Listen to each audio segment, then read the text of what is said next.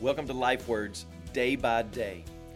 We're in the middle of considering Greg Koukl's article, Ancient Words Ever True, that give us six evidences of why we believe that this book, the Bible, is divine and authoritative.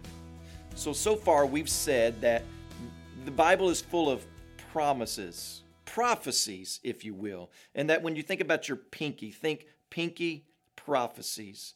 And not only that, but that the Bible is a book of unity. When you think about this ring finger here and this wedding band, that it symbolizes the unity of a man and his wife. And that the Bible, even though it's been written over a 1500 year time period, written by more than 40 authors, 66 books, that it's not 66 separate stories, but one story that carries a unity throughout. And then we talked about that this Bible, it addresses the big issues of life, that the Christian worldview makes sense. Today we want to consider the index finger.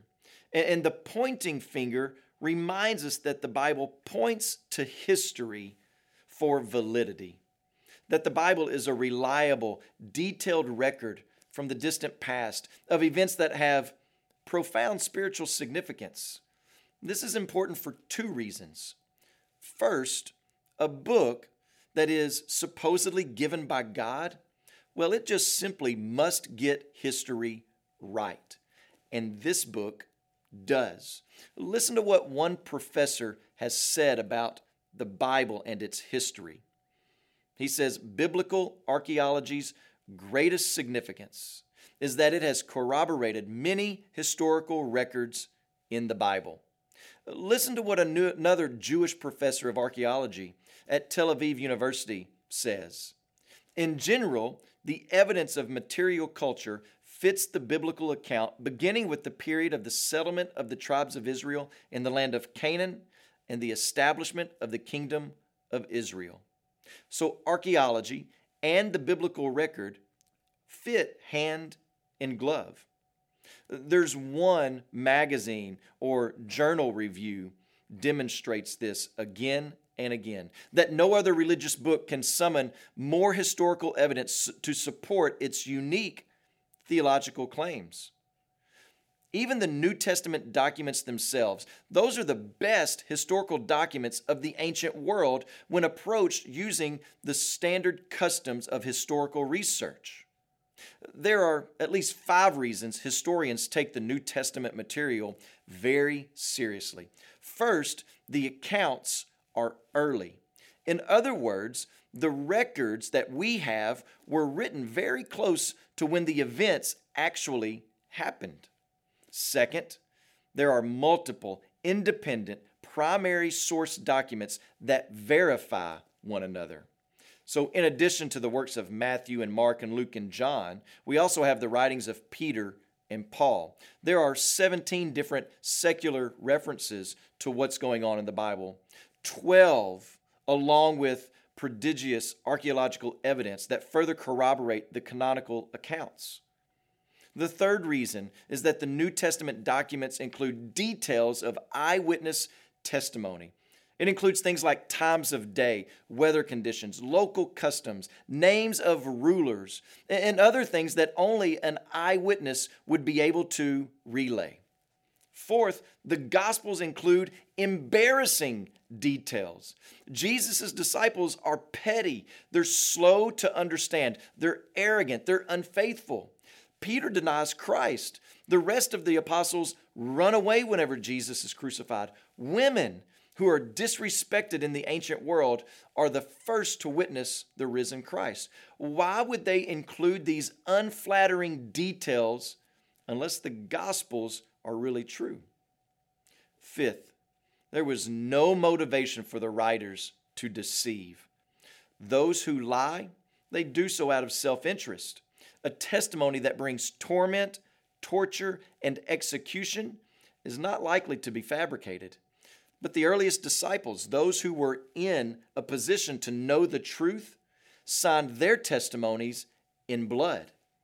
Peter wrote this We did not follow cleverly devised tales when we made known to you the power and coming of our Lord Jesus Christ, but we were eyewitnesses of his majesty. And his claim fits all the facts.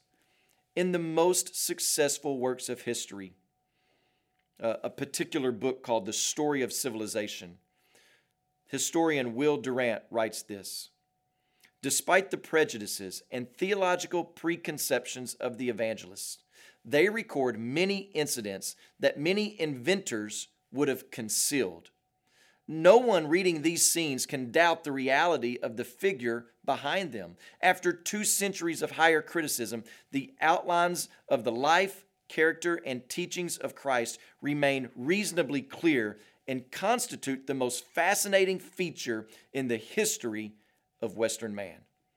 You may say, but Cliff, isn't the Quran historically accurate?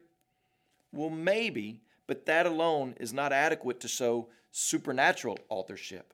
Something more is needed, which leads us to the second big point of historical reliability. Unlike the Quran, the Bible is a record of supernatural events. The historical documents of the Gospels not only record Jesus' claim to be God, they also faithfully document the miracles and the resurrection from the dead that substantiate these claims. Jesus' acts of power give his words tremendous authority.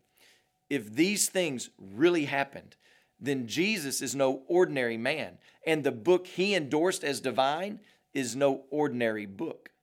History itself is our ally here in a dramatic reversal of New Testament scholarship over the last 50 years, the majority of scholars, even secular ones, now affirm at least four facts of history. The first one is that Jesus of Nazareth died on the cross and was buried in a tomb. The second fact that they agree with is that the tomb was empty Sunday morning. And the third one is that many people including skeptics like James and Saul, experienced what they thought was the resurrected Jesus. And the fourth one they agree on is belief in the resurrection launched the early church. What historians do not agree on is what best explains all four of these facts of history. But there aren't that many options, and no explanation fits the evidence better than the one given by those previously gutless disciples who now put their lives on the line for this testimony. He who was dead is alive, he has risen. The Bible records supernatural events in history to support its claims. So there you have four reasons why this book is divine. As you pray today, please remember Matthew Prather and his family, our missionaries in Texas. Also, remember the Garifuna Life Word broadcast. It's heard throughout Belize, Guatemala, and Honduras.